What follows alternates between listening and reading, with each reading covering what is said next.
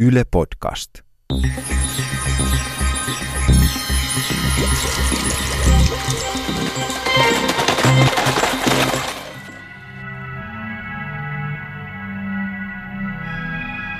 Pimeä aine on merkillinen asia. Kun nyt kuuntelet tätä podcastia, sinutkin ympäröi pimeä aine. Mutta pimeästä aineesta ei saa mitään otetta, koska sitä ei näe.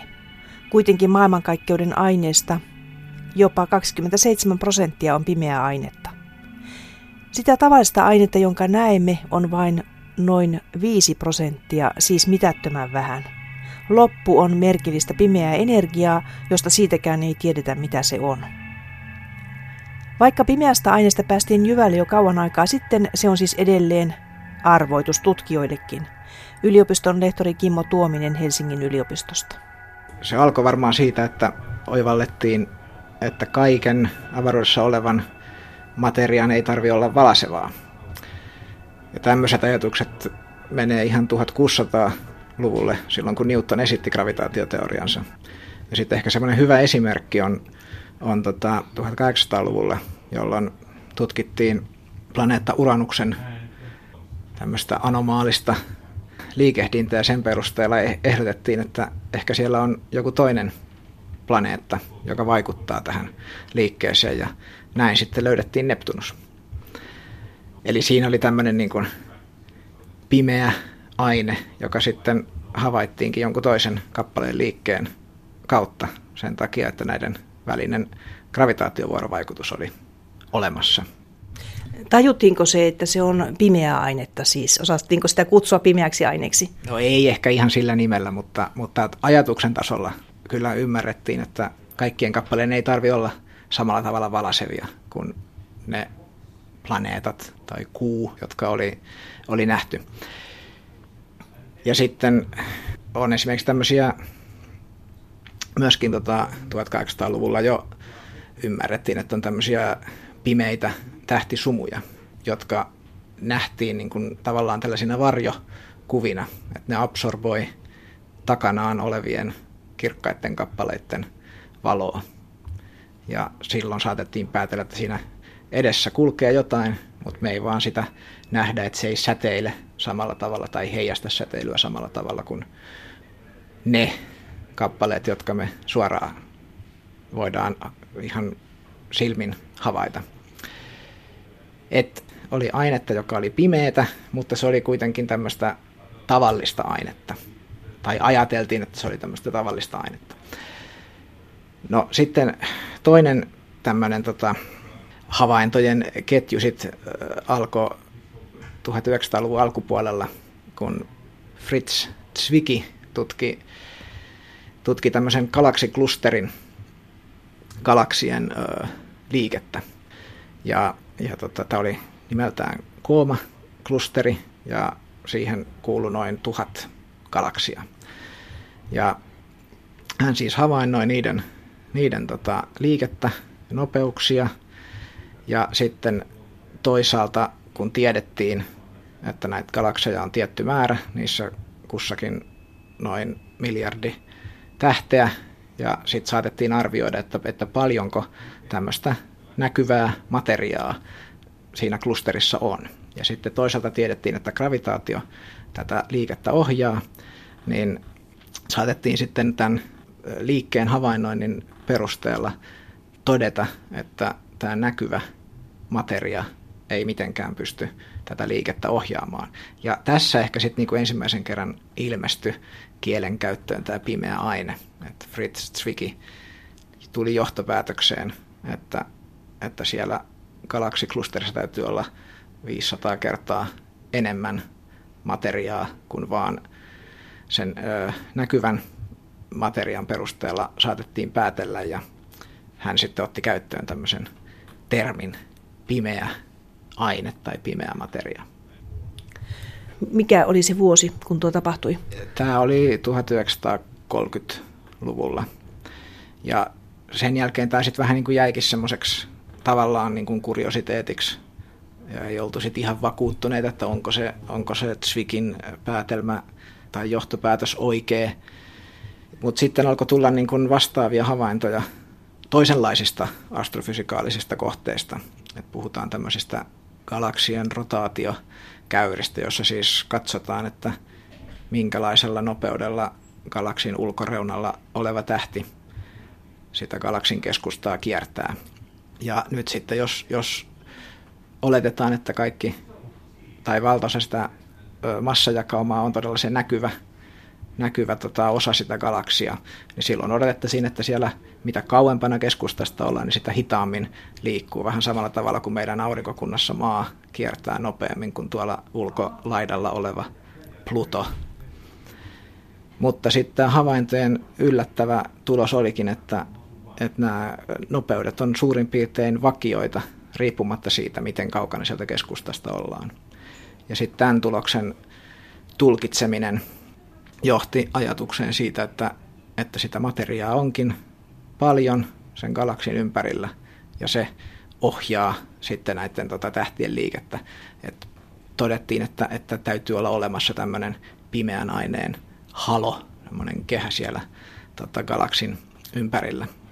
Ja tämä niin kun, oli tavallaan eri skaalassa oleva, oleva ilmiö kuin mitä, mitä sitten tuon Zwikin galaksiklustereihin liittyvät havainnot.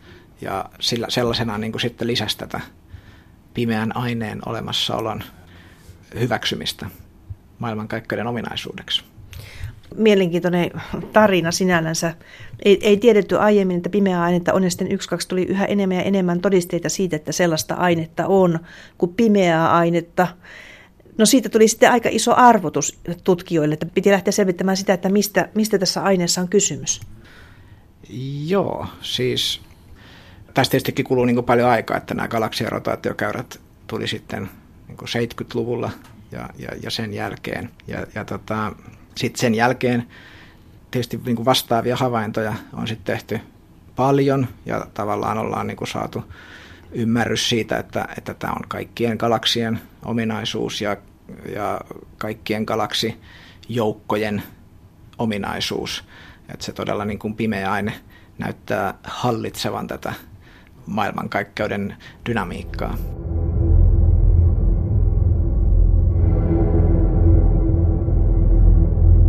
Pimeä aine on sananmukaisesti tai nimensä mukaisesti pimeää. Sitä ei, se ei siis lähetä valoa, siitä tulee tuo pimeys.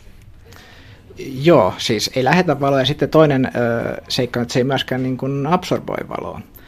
Eli siis ei ime, ime valoa. Niin, eli, eli meillä on olemassa tämmöisiä pimeitä, pimeitä tähtisumuja, jotka todellakin koostuu sitten ihan normaalista aineista, ja ne havaitaan sen takia, että ne absorboi takanaan olevien kirkkaiden objektien lähettämään säteilyä. Mutta tämä määrä, joka pimeätä ainetta on havaittu maailmankaikkeudessa olevan, niin, niin sitä ei mitenkään selitä tämmöinen vaan niin kuin pimeä ja kylmä tavallinen aine, vaan että se todellakin niin kuin ei lähetä säteilyä, mutta se ei myöskään ime sitä itseensä. Ja näin ollen sen täytyy olla jotain ihan muuta, täysin toisenlaista ainetta kuin mitä, mitä meidän tämänhetkinen ymmärrys tavallisen aineen rakenteesta antaa tota, ymmärtää alkeishiukkasina ja tavallisena aineena. Tiede Ykkönen podcast. Tuossa jo äsken vähän kerroit siitä, että miten näitä pimeän aineen kertymiä on avaruudesta havaittu. Siis niitä voidaan havaita esimerkiksi sillä tavalla, että siellä taaempana on valaiseva kohde ja pimeän aineen pilvi on siinä edessä ja tällä tavalla sitten nähdään, että siinä on tällaista pimeää ainetta siinä edustalla. Tämä on yksi tapa päästä varmuuteen siitä, että pimeästä aineesta on kyse. Juu, että tota, tässä on semmoinen ilmiö kuin gravitaatiolinssi hyvin keskeisessä roolissa, joka perustuu ihan Einsteinin yleisen suhteellisuusteorian mukaiseen teoreettiseen ennustukseen ja joka on sitten kokeisesti vahvistettu, että gravitaatiokentässä kulkeva valo taipuu. Ja gravitaatiokenttä toimiikin sitten vähän samalla tavalla niin kuin, niin kuin tavallinen linssi, että se taivuttaa valoa ja sitten sen seurauksena nähdään sitten, että, että jos tota tämmöinen massiivinen objekti kulkee, kulkee tuommoisen tota alueen yli avaruudessa, missä on, on tähtiä tai galakseja, niin sitten se niistä tuleva tai nähtävä kuva sitten muuttuu, muuttuu sen siinä edessä olevan gravitaatiolinssin vaikutuksesta. Pimeästä aineesta sanotaan, että sitä on joka paikassa. Tässä huoneessakinko, onko täälläkin nyt pimeää ainetta tässä, kun me istumme täällä työhuoneessasi? Kyllä, mitä ilmeisimminkin tässä valtavat määrät pimeän aineen hiukkasia kulkee meidän päiden läpi. Ihan merkillistä, emme tunne mitään.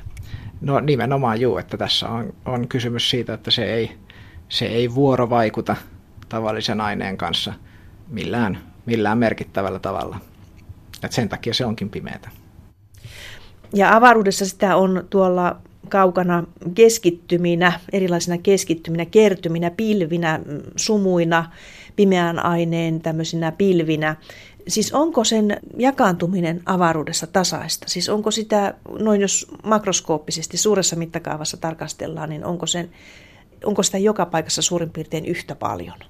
Niin, kosmologian standardimallin mukaan avaruus on homogeeninen ja isotrooppinen, mutta pimeä aine on niin kuin merkittävässä roolissa näiden rakenteiden muodostumisen kannalta.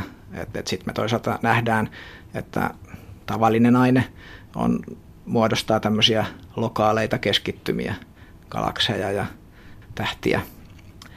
Ja pimeä aine, sitä on huomattavasti paljon enemmän kuin tavallista ainetta, niin se itse asiassa vähän niin kuin ohjaa tätä rakenteiden muodostumista ja muodostaa niin kuin tämmöisen, miten se nyt sanoisi, luurangon, jossa, jossa tota, nämä havaittavat galaksit sitten on, on mukana. Et pimeä aine on tavallaan merkittävässä roolissa siinä, että, että meillä on minkäänlaisia rakenteita maailmankaikkeudessa.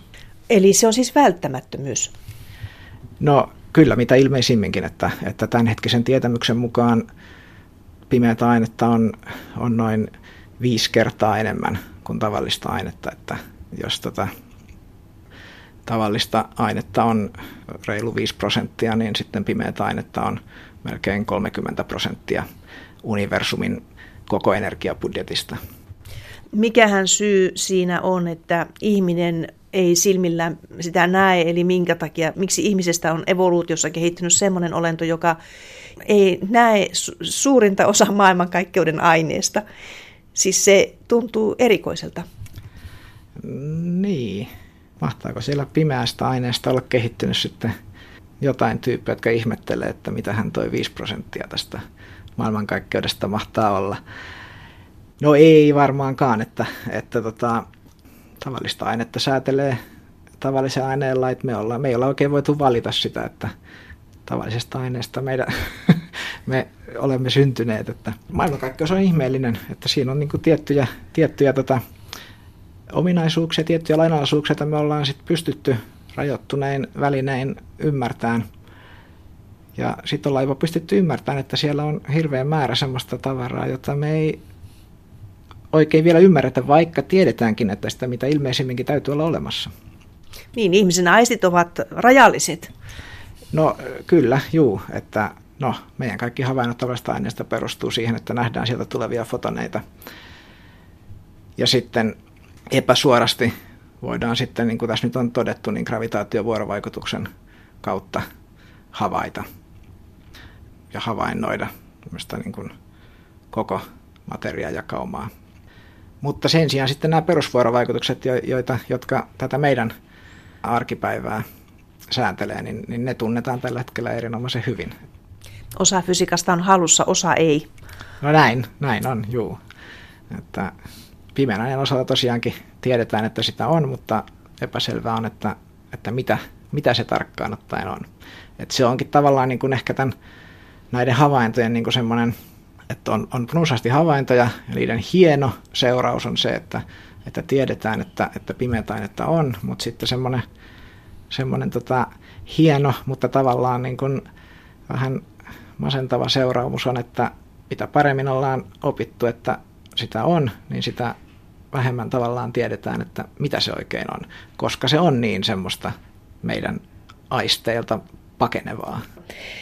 Nyt halutaan selvittää se, että mistä tämä pimeä aine koostuu. Siis No miten sitä voidaan selvittää? Siis kuinka voidaan nyt ratkaista tämmöinen kysymys, kun, kun sitä ei millään saada kiinni mistään, sitä pimeän aineen hiukkasta. Hiukkasistahan se koostuu kuitenkin.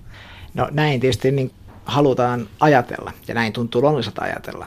Et kun tässä todettiin, että tavallinen aine, sen käyttäytyminen ymmärretään hyvin suurella tarkkuudella. Meillä on tämmöinen kosmologian tarkkuusmittausten lisäksi on sitten toinen perustavanlaatuinen täsmäteoria, joka tunnetaan nimellä hiukkasfysiikan standardimalli, joka kuvaa aineen rakennetta, aineen vuorovaikutuksia ja tällä hetkellä onnistuu selittämään kaikki tavallisessa aineessa havaitut ilmiöt. Ja on tämmöinen hyvin yksinkertainen teoria, joka perustuu pieneen määrään alkeishiukkasia ja niitä ohjaaviin vuorovaikutuksiin, joiden täsmällinen matemaattinen kuvailu tunnetaan. Niin eh, olisi niin kuin mukavaa, jos, jos tässä samassa teoriassa sit esiintyisi jokin hiukkanen, joka voisi toimia pimeänä aineena. Et näin ei kuitenkaan sit ole. Et, et se onkin tämän hiukkasfysiikan standardimallin yksi semmoinen puute, että se ei anna mitään osviittaa siitä, että mitä tämä mitä tää pimeä aine saattaisi olla. Ja sitten toisaalta tämä toimiikin semmoisena motivaationa tutkia mahdollisia tämän standardimallin laajennuksia. Eli voisiko olla täydellisempi teoria, joka paitsi kuvaisi tätä näkyvää ainetta, niin sitten selittäisi myöskin tämän toistaiseksi tuntemattoman pimeän aineen luonteen ja minkä takia se ei vuorovaikuta muiden, muiden alkeishiukkasten kanssa yhtä voimakkaasti kuin, kuin mitä nämä meidän tunnetut alkeishiukkaset vuorovaikuttaa keskenään. Ja tässä standardimallissa on muutamia muitakin tämmöisiä kysymyksiä, joihin se, joihin se ei vastaa. Et, et yksi on esimerkiksi se, että miksi meidän ympärillä on, on vaan materiaa eikä lainkaan antimateriaa. Et miten, miten tämä materia on alun perin maailmankaikkeudessa syntynyt. Tai sitten, että minkä takia alkeishiukkasilla on juuri ne ominaisuudet, mitkä niillä on havaittu olevan. Ja miksi niiden massat kattaa niin ison alueen eri, eri suuria massoja. Ja, ja tämmöiset on niin kuin kysymyksiä, joita, joita sit voi teoreettisesti lähestyä tutkimalla erilaisia standardimallin laajennuksia ja, ja sitten usein näissä laajennuksissa jotenkin matemaattisen konsistenttiuden tai tämmöisten niin kuin vaatimusten takia sitten esiintyy uusia hiukkasvapausasteita ja sitten niillä saattaa olla, olla mahdollisuuksia sitten toimia myöskin pimeänä aineena. Niin, eli se ratkaisu löytyy noista teoreettisista tarkasteluista ja tästä standardi, standardimallin laajennuksesta ihan siis paperilla ja kynällä tutkimalla niitä yhtälöitä, niinkö se tapahtuisi? No näin se niin kuin runollisesti tapahtuu, mutta todellisuudessahan niin kuin teoreetikonkin työväline tänä päivänä on tietokone ja symbolisetkin laskut tehdään usein jollain siihen tarkoitukseen laaditulla ohjelmistolla, että, että teoriat on aika monimutkaisia ja niistä niin kuin semmoisten kattavien ennusteiden laskemiseen sit vaaditaan usein, jos ei nyt ihan suurteholaskentaa, niin ainakin tuommoista ihan kohtuullista pöytäkoneen tehoa. No, tätä työtä tekevät aika monet fyysikot tällä hetkellä, eli etsivät näitä mahdollisia, mahdollisia kandidaatteja tähän pimeän aineen hiukkaseksi. Tämmöistä tehdään, juu. Ja tässä on niin kuin tärkeää tiedostaa se, että, että on niin kuin hyvin kattava verkosto havaintotuloksia ja kokeellisia tuloksia.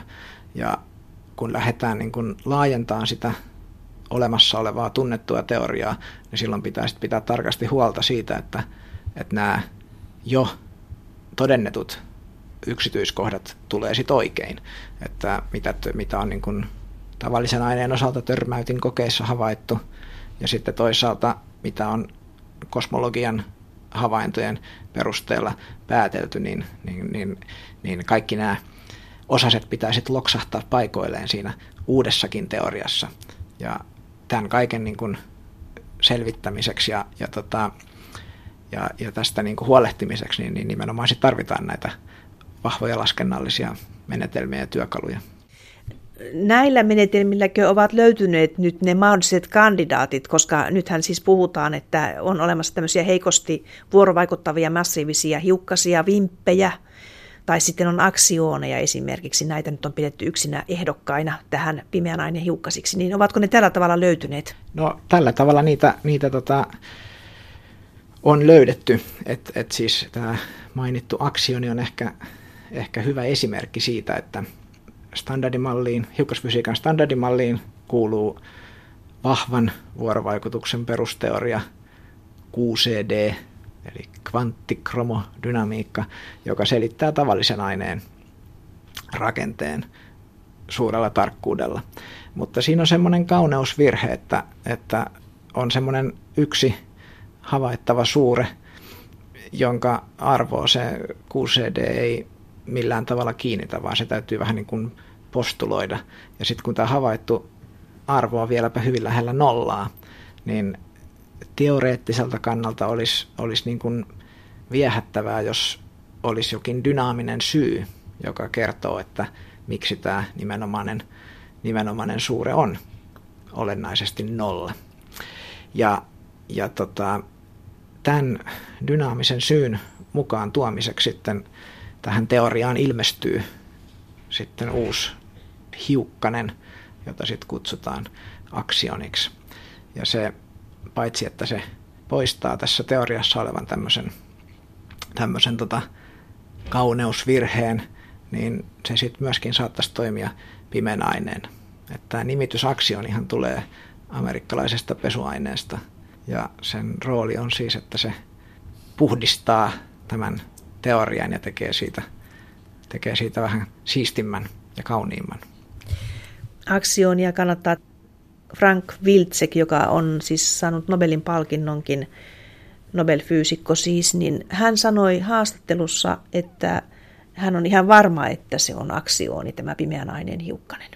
Mm, niin. Sinä et ole niin varma.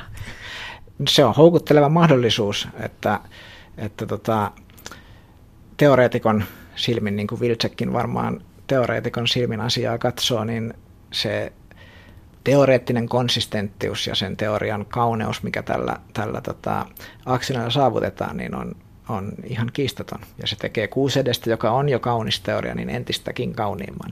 Joten tavallaan on niin kuin sen perusteella helppo sanoa, että, että tällainen hiukkanen varmaankin voisi olla olemassa.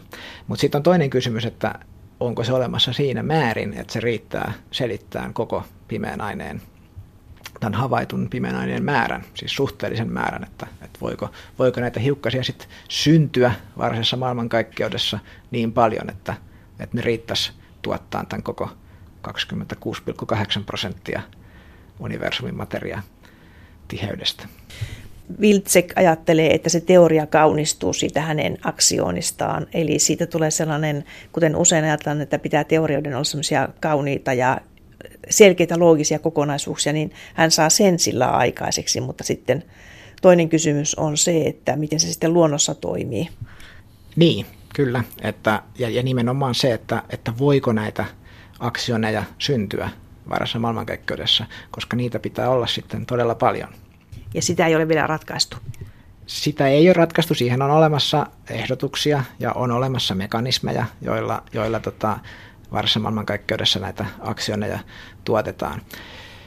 Ne vuorovaikuttaa sitten hyvin heikosti tavallisen aineen kanssa ja ne on todella kevyitä, tämmöisiä ultrakevyitä hiukkasia, että mikä tekee niiden maasta havaitsemisesta kyllä äärimmäisen haastavaa. Tiede Ykkönen podcast. Onko muita kandidaatteja kuin nämä vimpit ja aksioonit?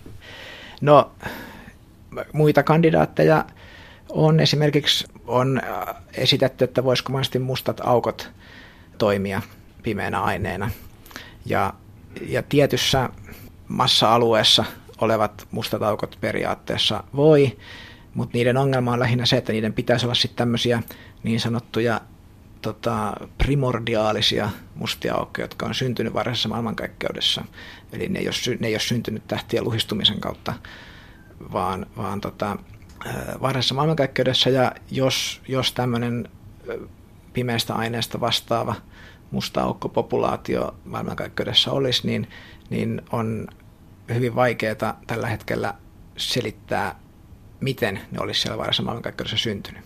Eli, eli se on se suurin, suurin tota, tässäkin tapauksessa se semmoinen ongelma. No sitten on esitetty myöskin mahdollisuuksia, että, että olisiko, ne, olisiko pimeän aineen, pimeä aine mahdollisesti tämmöistä, sittenkin tämmöistä tota, tavallista ainetta, joka vaan olisi kylmää ja, ja pimeätä. Että olisi tämmöisiä niin kuin planeettojen, tähtien kaltaisia objekteja, jotka eivät vaan säteile valoa. Mutta näiden osalta on päädytty johtopäätökseen, että, että se ei onnistu, koska tota, niiden pitäisi tuottaa tietty määrä tämmöisiä gravitaatiolinssihavaintoja, jos ne olisi esimerkiksi meidän linnunradan dominantti pimeän aineen komponentti. Ja tällaisia gravitaatiolinssihavaintoja ei ole siinä määrin nähty kuin mitä, mitä odotettaisiin. Eli että taas sen kerran, mitä ilmeisimminkin pimeä aine on jotain ihan uutta ainetta, joka vaan on pimeätä eikä, eikä siis vuorovaikuta meidän havaittavan aineen kanssa olennaisesti millään muulla tavalla kuin gravitaation kautta.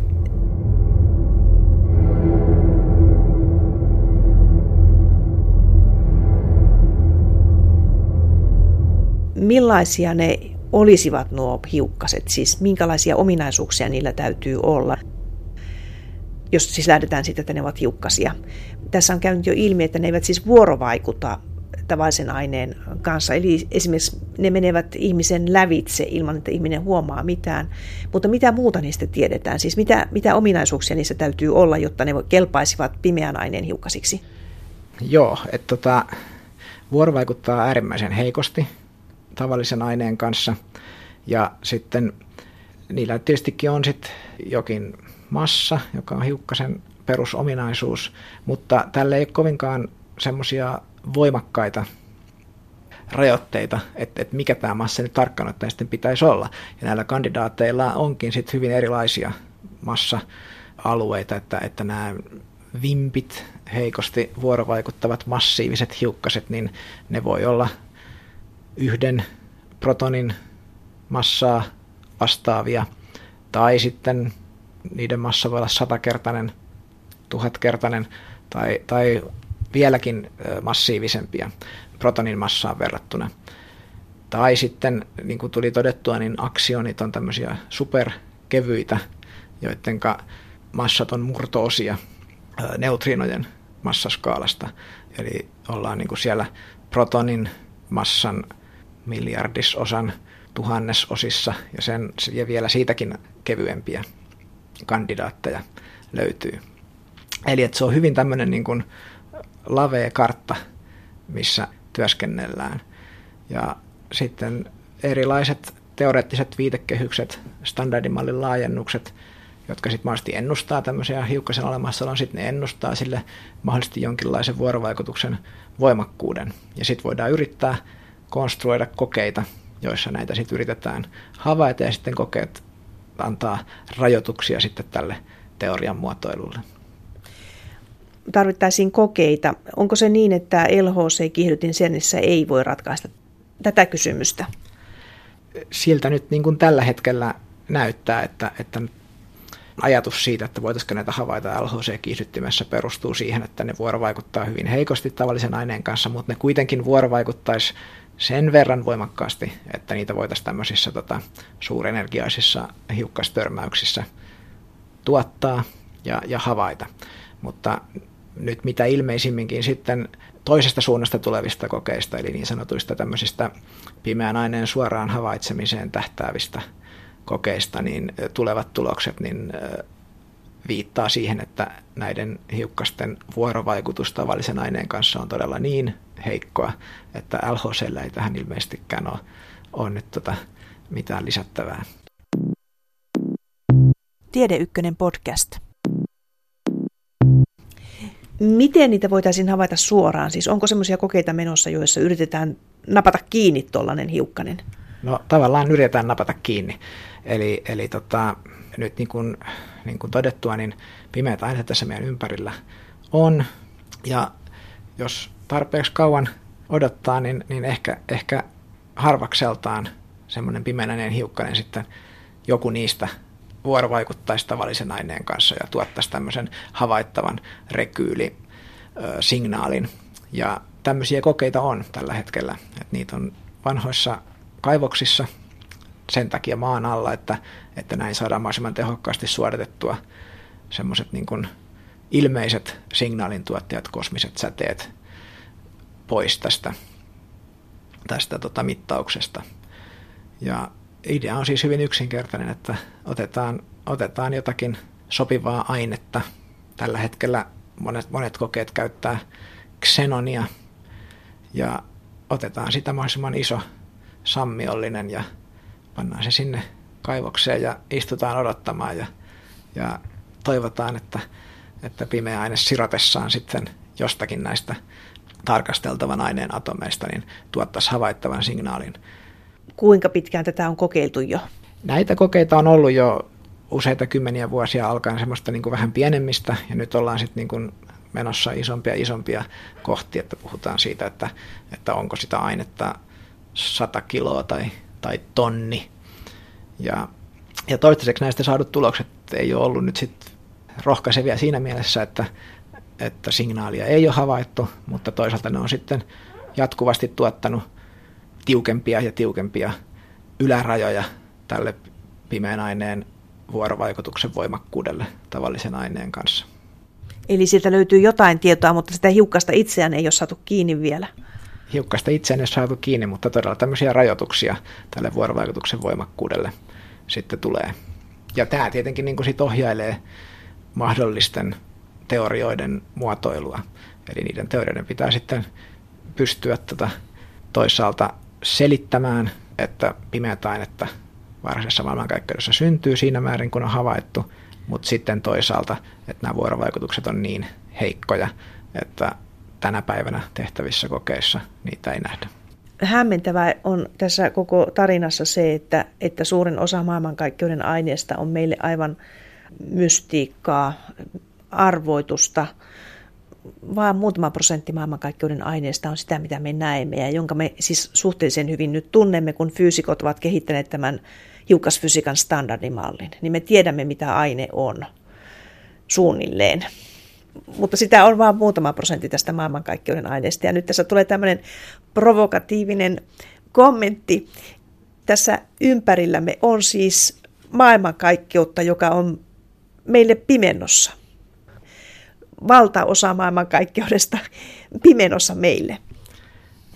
näin on, mutta tavallaan sehän, sehän tekee tästä entistä niin kysymyksestä entistä mielenkiintoisemman, että, että on niin kuin historiallisesti ihmiskunnan historiassa hyvin pitkä aika, jonka yli meille on syntynyt käsitys siitä, että mitä tavallinen nainen on, alkaen muinaisista kreikkalaisista ja päätyen sitten Higgsin hiukkasen löytämiseen muutama vuosi sitten LHC.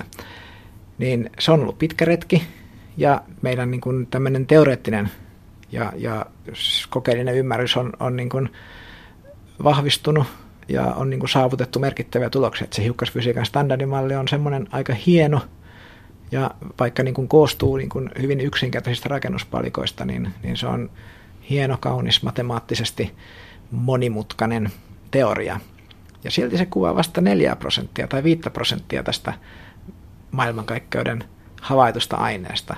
Et siellä on niin kuin aika paljon vielä, vielä tota tutkittavaa jäljellä ja, ja ei niin kuin pidä sillä tavalla niin kuin masentua siitä, että ei nyt 30 vuodessa vielä olla tota päästy. Tai nyt ajatellaan, ajatellaan tota, sieltä Zwikin ajoista, että, että tämmöisessä niin kuin vajaassa sadassa vuodessa ei olla vielä päästy ihan puusta pitkään tämän asian ymmärtämisessä, niin, niin se on kuitenkin aika lyhyt aika verrattuna siihen, miten kauan meillä meni, että ymmärrettiin, mitä tämä näkyvä aine on. Että tutkimusta on hyvä jatkaa ja sitä täytyy jatkaa ja haasteita pitää olla.